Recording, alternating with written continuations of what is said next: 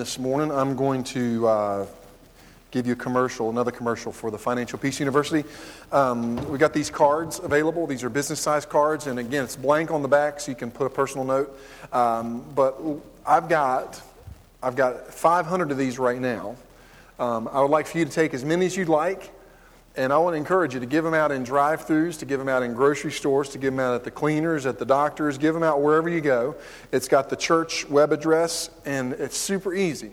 If you or someone you know or someone you run into, if they want to sign up for this class, all they have to do is go to our website, and on the front page of the website, you can click on the picture, and it'll take you to the link to this guy's website, and our information is there. You just simply order your own material. It gets shipped to your house, I believe, for free and the cost is not $99, now it's $93, so you're welcome for that. Um, I'm footing the extra seven for everybody. Not really, it's on sale. But anyway, StokeslandBaptistChurch.com. These will be available at the back at the end of the service. And again, this is a wonderful, wonderful opportunity. And I've got a little commercial for you to play uh, to hopefully encourage you, because this guy is like, um, he's a ball of energy. And so if we can play this. The rich rules over the poor, and the borrower is slave to the lender. Are you really going to make the hard choices to change your life?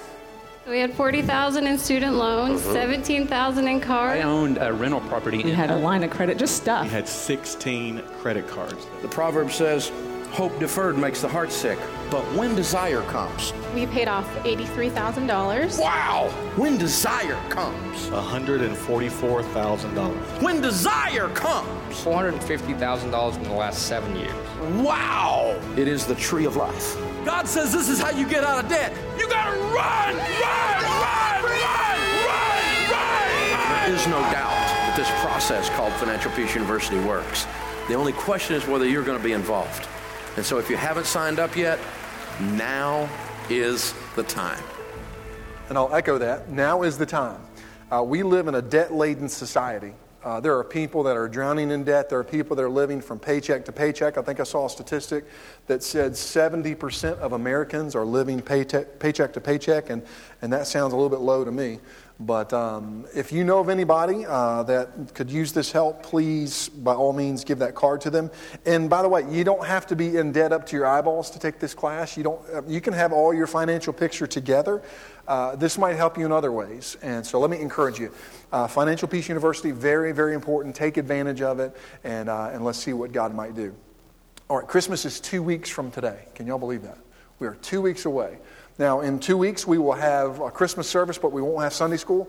Um, but uh, plan on being here, bring family, bring friends, and uh, we're going to have a good time that Sunday. We're going to be in Matthew chapter 2 today. Matthew chapter 2, if you have your Bible.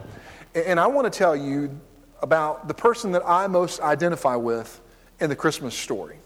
Okay? And it's not Mary, obviously, because I'm not a chick, right? Mary was a girl. If you were wondering, I am not a girl.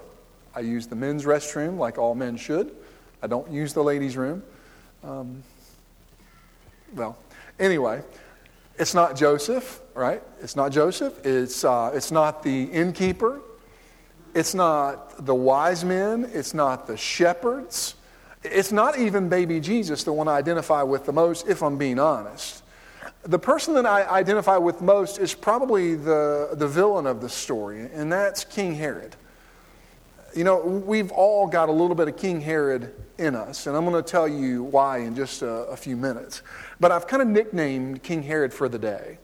He's the brass ring king. Do y'all remember the, the phrase chasing the brass ring? Y'all know that phrase? You're familiar with it? And you know what it means?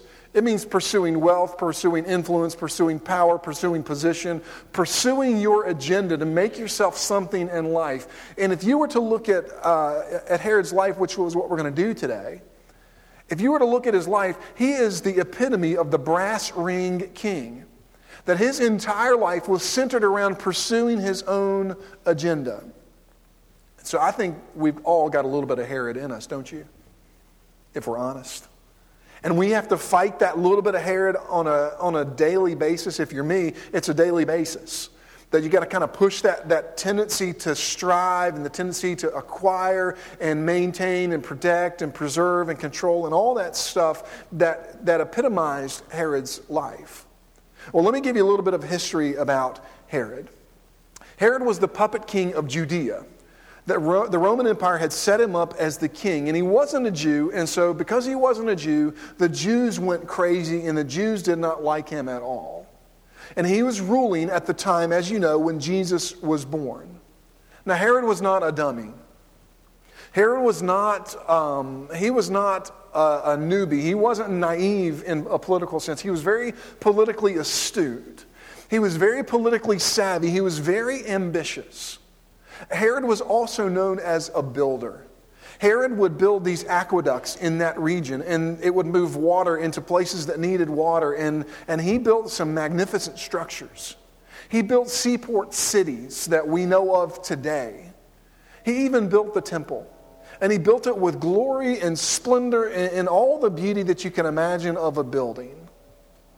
But in the end, it's his ambition that got him in trouble. In, in the end, it was that brass ring thinking that got him in trouble in the end. And so let me give you a real quick history lesson. Has everyone heard of Julius Caesar? Julius Caesar was killed in the Roman Senate by his friend Brutus, among others, in 44 BC. Well, obviously, there were people who were allies of Caesar and friends of Caesar and family of Caesar that didn't really take too kindly to that happening. One of them's name was Octavius. Octavius and a friend named Mark Antony decided that they were going to avenge Caesar's death. And so they began going around and searching for and destroying everyone that was associated with Caesar's death. And so if they would find if you were involved in Caesar's death, they would find you and you would be killed. Well, as time went by, everybody in the Roman Empire realized and they understood that eventually what's going to happen is Octavius and Mark Antony are going to go head to head with each other because they're both becoming very powerful men. They each had allegiance of certain numbers of the Roman legion. Well, while all of this is going on, King Herod decides to befriend one of them. He befriends Mark Antony. Now, Mark Antony um, was married to a woman named Cleopatra of Egypt. And we know that story, right? Cleopatra of Egypt. But she wasn't really well liked by the people of Rome. And so they hated her. They thought she was going to try to take over Rome and, and merge them with Egypt. And, and so the Roman people hated her. Well, Herod befriended her and Mark Antony. He would have parties, he would host parties, and they would come down, and, and they would be lavish parties. He would give them very expensive gifts. There was a rebellion that took place outside the city of Alexandria, Egypt, that Mark Antony and Cleopatra led, and so Herod naturally supported that. And so over time, Herod and Cleopatra and Mark Antony became very close. Well, in time, the thing that everybody in Rome feared would happen actually happened. That one day, Octavius and, uh, and Mark Antony, they squared off and there was a civil war in the Roman Empire. It didn't last too long because Octavius pretty much right away defeated Mark Antony. In fact, Mark Antony and Cleopatra ended up cutting their losses and heading back to Alexandria, Egypt. Well, do you remember who Herod backed? he backed the wrong horse. He put his money on the wrong person. And Octavius would become Caesar Augustus. Does that name sound familiar? Caesar Augustus, who issued the, the decree that everyone should be taxed in the world, and Herod has sided with his enemy against him, and Herod lost the, the allegiance there. Now, in the ancient world, you have one of three options if you're Herod. You can either kill yourself and get it over with, because that's coming down the pipe right at you. You can run, but what's the saying? You can run, but you can't hide. The Roman Empire would find you and they would eventually kill you. Or you could kind of hunker down, lay low, and hope they forgot about you, but they don't forget about people. And so, as Herod is weighing out his options, he's smart enough, he's politically savvy enough, he's ambitious enough to create a fourth option. And his fourth option was this he had heard that the emperor was on an island. And so, Herod gets on a ship and instead of heading away from the emperor, he heads right straight toward the emperor. And he goes to the island where the emperor is. He knocks on the door and he tells him he wants to see Octavius, Caesar Augustus. Now, everybody around him, everybody in that particular place, looked at Herod like he was crazy because he was an enemy of the state. He was the one that they would be searching for, and they were going to end up killing him. That's what everybody thought. And so he showed up, and he makes the speech of his life after he's invited in. And basically, what he says is this Oh, great emperor, you know that I was a friend of your enemy, Mark Antony. And in fact, I was a loyal supporter of him from the start. I backed him. I was with him in the beginning, I was with him in the middle, and I was with him in the end. And you know by that, King, that I'm a very loyal person. And whoever I pledge my loyalty to, King, that person will continue to have my loyalty no matter what. I'll be faithful to the end. And oh, great Caesar, you have my loyalty. A very smart move if it works out. Well, Caesar was very impressed. Caesar was taken aback, and, and instead of killing Herod, Instead of, instead of taking Judea from him, what he does, Caesar says, okay, you can not only have Judea, but you can also have, you can have Samaria, you can have Jericho, you can have Gaza. He, he expanded his influence, he expanded his power. Now, that's a perfect picture of Herod's savvy and his ambition. But the thing that got him in trouble was his desire to control and to preserve and to protect his legacy. That's exactly what got him in trouble. In fact, he, he made bad decision after bad decision after bad decision. Now, how many of you have a will? How many of you have a will? Who has a will? Anybody? A few of you have a will. That's, that's good. Now, how many times do you change your will? Not very often. Well, Herod was the kind of person that changed his will numerous times. See, Herod had 10 wives and a bunch of sons. And, and as time would go on, he would pick one of his sons to, to assume the power after Herod was gone. Well, that son would do something that Herod didn't like. He would cross him, and so Herod would have him killed and then change his will, picking another son. Well, after a few times of that, you can imagine the sons were probably wanting to be as far away from dad as possible, that they didn't want any part of being king.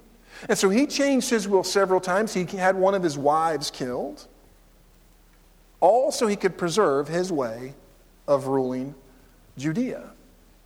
He had so many rabbis killed that none of the rabbis actually wanted to go to Jerusalem. Because if you gave Herod bad news, if you made him mad, then he would do whatever he wanted to do to control his legacy. Now that brings us to the point where we are in the story of the birth of Christ. When Jesus was born, Herod was about 70 years old. And Herod had this painful kidney disease. He's very sick, and he's in the midst of trying to preserve his legacy and control what's going to happen after his death. And he receives the most disturbing news a king could possibly receive that five miles south of where Herod was, there was a king that had just been born. And here's how Matthew introduces the story in Matthew chapter 2. Here's what he says After Jesus was born in Bethlehem in Judea during the time of King Herod, Magi came from the east to Jerusalem, and they asked. Now, imagine this. This is the Magi coming into Jerusalem. This is like when you get lost and you have to ask for directions and you stop everywhere you come to. You know that feeling? You ever not know where you're going before GPS came along? And so they stop and they begin asking for directions. And they're wandering around Jerusalem. And notice what they ask Where is the one who has been born king of the Jews? They're not looking for Herod. They're not looking for any of his family. They say, We saw his star when it rose and have come to worship him. In verse 3, when King Herod heard this, what's that next part? He was disturbed. And not only was he disturbed, but look at that last part, and all Jerusalem with him. Can you now understand why all of Jerusalem would be disturbed if King Herod is disturbed? Because when King Herod was disturbed, he would do anything. When King Herod was disturbed, he was a very dangerous person. And now he's older, and now he's facing a life threatening disease. He sees the end of his life right in front of him, and he's, he's trying to hold on as much as he can. He sees his kingdom at risk. Look at verse 4. When Herod had called together all the people's chief priests and teachers of the law, now that probably wasn't a good time to be called, was it? When you get called to the palace, you don't know what's going to happen. You might not come back. He asked them where the Messiah was to be born. In Bethlehem, verse 5, in Judea, they replied. For this is what the prophet has written. But you, Bethlehem, in the land of Judah, are by no means least among the rulers of Judah. For out of you will come a ruler who will shepherd my people Israel. You know, the worst news imaginable has just been delivered. So, verse 7 Then Herod called the Magi secretly and found out from them the exact time the star had appeared. And he sent them to Bethlehem and said, Go and search carefully for the child. As soon as you find him, report to me so that I too may go and worship him. And after that, the king, after they heard the king, they went on their way. And the star they had seen when it rose went ahead of them until it stopped over the place where the child was. And when they saw the star, they were overjoyed. On coming to the house, they saw the child with his mother Mary, and they bowed down. And what did they do? They worshiped him. Now, in modern church terms, when we think of worship, what do we think of? We think of music. Now, music is absolutely part of worship, but music is not all that there is to worship. Uh, worship is simply the recognition that you're in the presence of someone who should cause you to have awe. That's all that worship is. And that this recognition should cause you to do whatever you need to do, physically or mentally, to surrender yourself before them and to them. So here are these wealthy kings.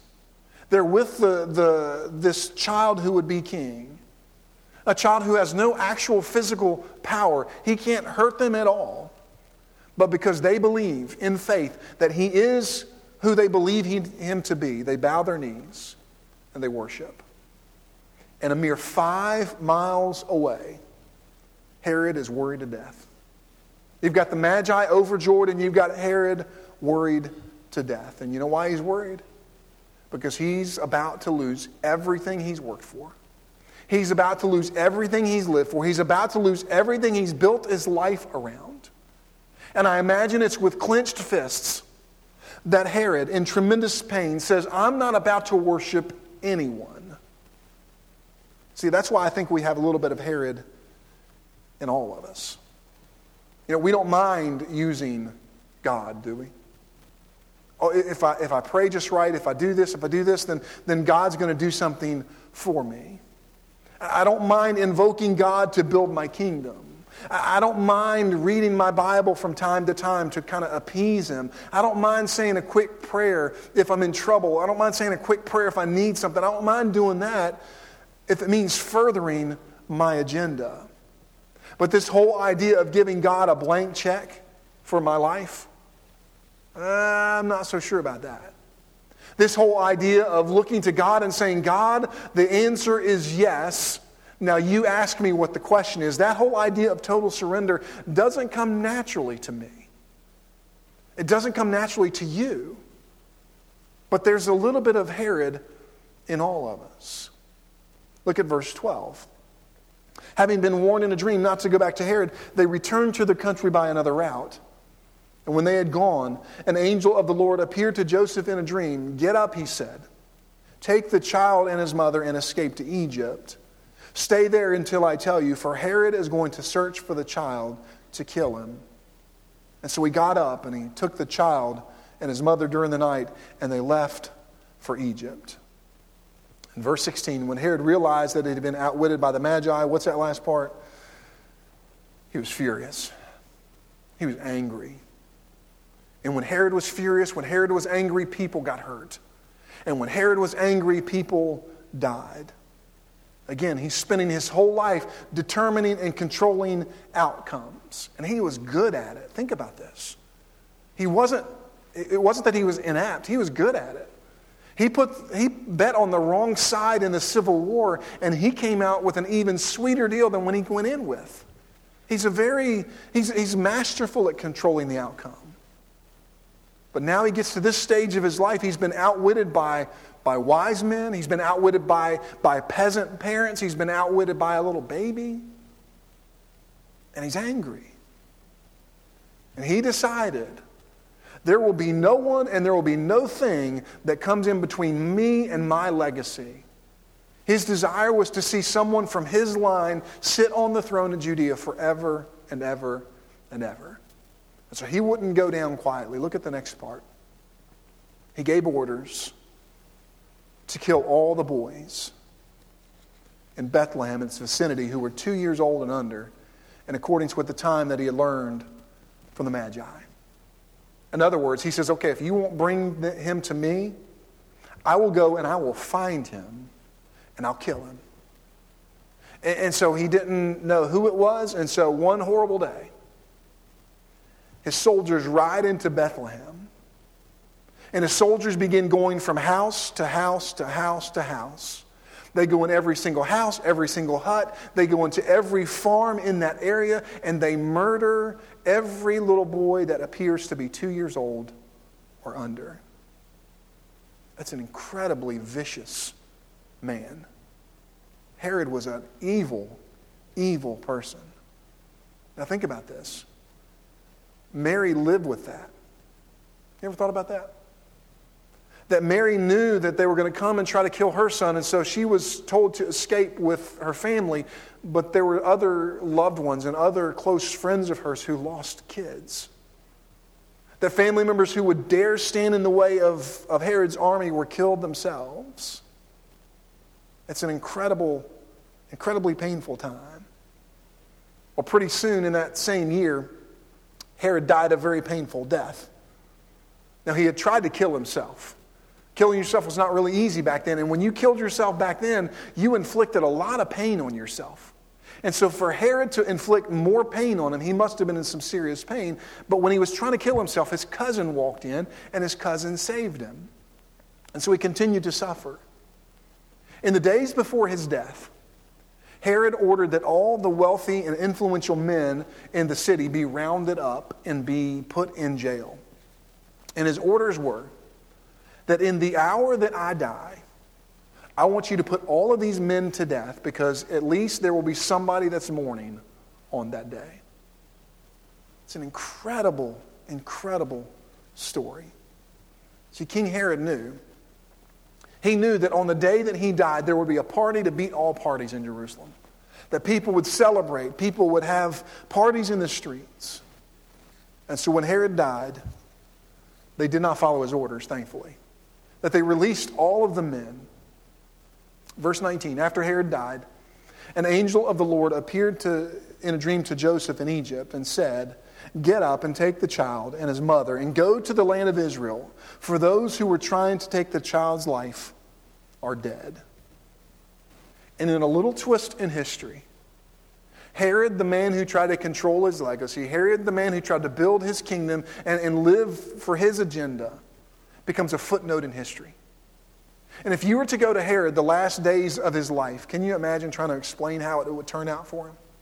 That, hey, Herod, I've got some good news and some bad news for you. The good news is, is that 2,000 years from now, there will be people who will be talking about you. Now, Herod would probably think that was a good thing. Well, that's the, the good news. But the bad news is you're a footnote. The bad news is that in all of these places, in all these languages that you've never heard of, you're just going to be a footnote in history. And the actual star of history will be that baby that you tried to have killed, who would become the Savior, the King of the world. And by the way, Herod, people are not going to talk about all the great things that you built. They're not going to talk about the aqueducts. How many of you knew that Herod built aqueducts? Anybody? Okay, uh, some history students maybe. But most of us, we, we don't know that Herod built aqueducts, do we? Uh, did you know that Herod had built sea, seaports, seaside cities? Did y'all know that? Some of, some of us did. It's, but it's a, it's a small number of us. Did you know that Herod had built the temple? Now, we might, a few more of us might know that. But can you imagine being Herod in your final days and hearing that, that you're not going to be remembered for what you built? In fact, you're not going to be remembered as Herod the builder. You're going to be remembered as Herod the butcher. That's what people are going to talk about. And the sad thing of all of it is that you were five miles away. You were five miles away and, and you missed your opportunity. Well, 80 years later, 80 years later, Jesus has grown up and Jesus has done his ministry. Jesus has gone to the cross for your sins and my sins. Jesus has come out of the grave. Jesus has ascended to his Father. 80 years later, There's a guy named John who takes a step back and he begins to think about all that he's seen. He's begin, he begins to think about all that he's, he's experienced. Nero's gone, Herod's gone, Caesar Augustus is gone. All the splendor of the temple that Herod had built, all that stuff is gone. And here you have this apostle named John who had heard the birth narrative probably over and over and over because he took care of Mary the mother. John that had seen Jesus walk on water. John who had seen Jesus die on the cross. John who had seen Jesus, the empty tomb. He peered into the empty tomb. He had breakfast with the risen Savior. John, 80 years later, takes a step back and he summarizes the experience in John 1 4 through 5. He says, In him, in, in, this baby that was born in Bethlehem, in this baby that Herod tried to execute, in him was life. And that life was the light of all mankind. He said, At first we thought it was for the Jews, but we realized we're wrong. At first, we thought it was just for us, but you know what? He wasn't just for us, He was for everyone. Doesn't matter what you look like, it doesn't, doesn't matter where you're born. He is for all mankind. And then in the next verse, he moves from using the past tense to the present tense. And I love this. He moves from what he experienced to the truth of what Jesus is for you and for me today. Look at verse 5. He says, The light shines the light shines right now. We would say the light shines right now in Danville, Virginia. The light shines right now in the darkness. And I want you to think about the man that is writing this. And we went over this a little bit last week. But John is the man that's been exiled to Patmos. John is the man that, for all intents and purposes, it looks like the Romans have won. He's lost all of his friends. He's lost his family. He's lost everything that's dear to him. Yet he looks back on his life and he looks back at Jesus' life. And he says, That light continues to shine brightly in the darkness. And notice what he says next. And he says, The darkness, what's that last part? Has not overcome it. The darkness has not blown it out. The darkness has not overwhelmed it. The darkness has not overcome it. So that brings me to a question for you guys and for me. What is my relationship to that light? What is your relationship to that light? That what will your story be in relation to the light? Will it be a story of Herod, the brass ring king, a story of resistance, where when you had opportunity to embrace the light, when you had opportunity to receive the light, you resisted? Or will it be a story like the wise men? And will it be a story of, of worship? Will it be a story of Herod where you tried, to, you tried to build your own kingdom? You pursued your own means. You pursued your own ends. You pursued your own desires. You pursued, you pursued wealth. You pursued, pursued power and influence. You pursued what you wanted above what God wanted, and, and you didn't accept the invitation to God's kingdom. Will your story be that you held on to the things of this life and the things that you've built up, even though you're going to have to give them up anyway? Or will your story be that you are one that gave everything that came your way? You gave it to God because it wasn't yours to begin with.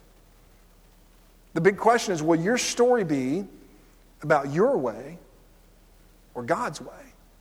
That's what it comes down to. Will it be your will or will it be God's will. Now, let's be honest, this is a struggle for all of us. I'm a professional Christian, and it's a struggle for me on a regular basis. Is, is today going to be about me, or is it going to be about God? Because I do have a little Herod in me. I do want a legacy. I do want things to be true of me. I do want certain things, and, and, and sometimes those things are not what God wants. But the truth is, one day, Someone is going to tell your story in relation to your relation to the light.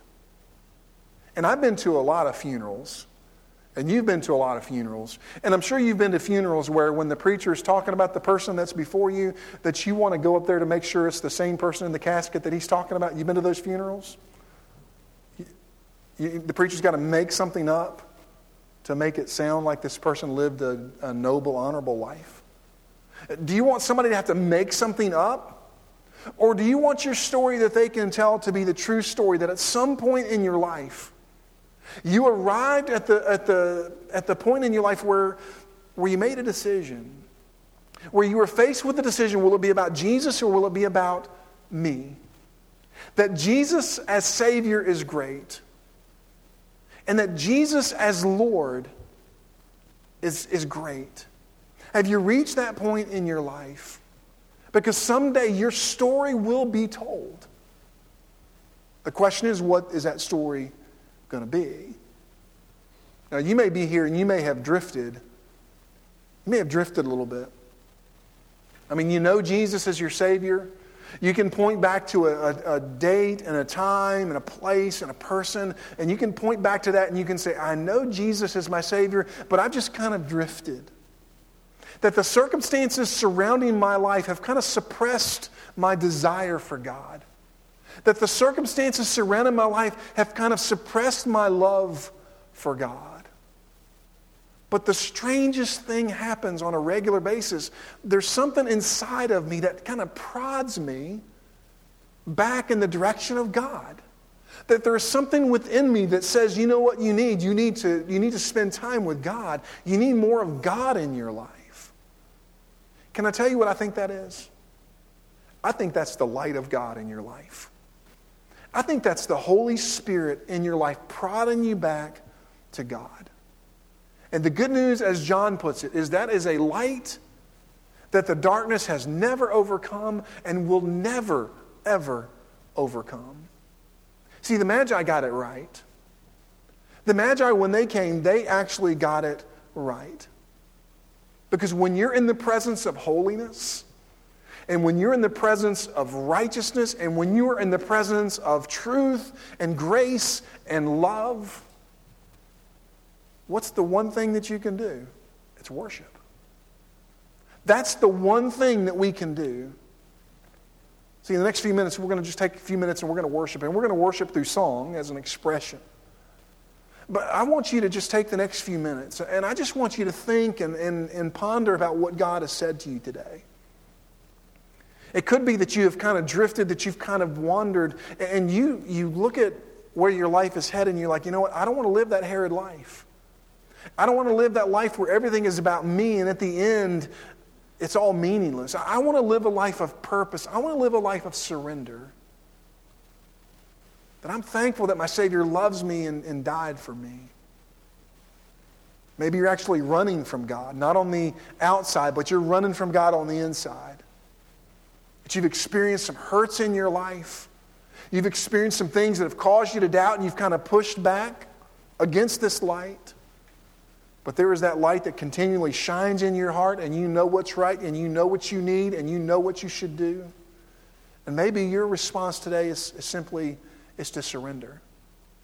And it doesn't mean that, you know what, you surrender and, and tomorrow you buy a plane ticket to go to Africa to be a missionary.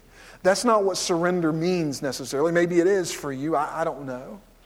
But maybe the step back and maybe the step of surrender and maybe the step to re engage with God for you, maybe it's just simply a, a, a, short prayer to where you say, God, I haven't talked to you in a while, but, but I don't want to end up like Herod. I don't want that to be the story that he was five miles away and he missed the opportunity, and then I was so close and I missed the opportunity for my life to be meaningful. So maybe, maybe the step for your re engagement is simply saying, God, it's been a while, but, but I, wanna, I want that closeness. I want that relationship with you to be close. Maybe the step of re engagement for you is to open your Bible for the first time in a long time and, and maybe just read a verse. You don't have to read a chapter, you don't have to read a book. Just open your Bible, read a verse, meditate on it, talk to God about it, and say, God, would you, would you make this true in my life? Would you make this true of me? Maybe it's to make church a priority again. I don't know what God is saying to you about re engaging with Him. But can I tell you some good news? That no matter how far you have gone away, no matter how long it's been, no matter what you've done, no matter what, what thing that you've committed, when you have that light in you, you know what the good news is? It's always there. And it will always be there. and it's not going to go out. That Jesus doesn't give up on you. That Jesus is the light of the world. And when Jesus stepped from the splendor of heaven, you know where he stepped to? He stepped to a very dark world. And our response as believers is to worship, is to surrender. So let me ask you, what is it? What is it in your life? You're like, maybe you're pursuing the brass ring. Maybe, maybe you've got some, there's something in your life. And even though God says, you know what, I don't want you pursuing that because you're giving your life to this thing and you're not giving your life to me. And maybe God has put his finger on something in your life and you're going to have a hard time surrendering. Would you just trust God?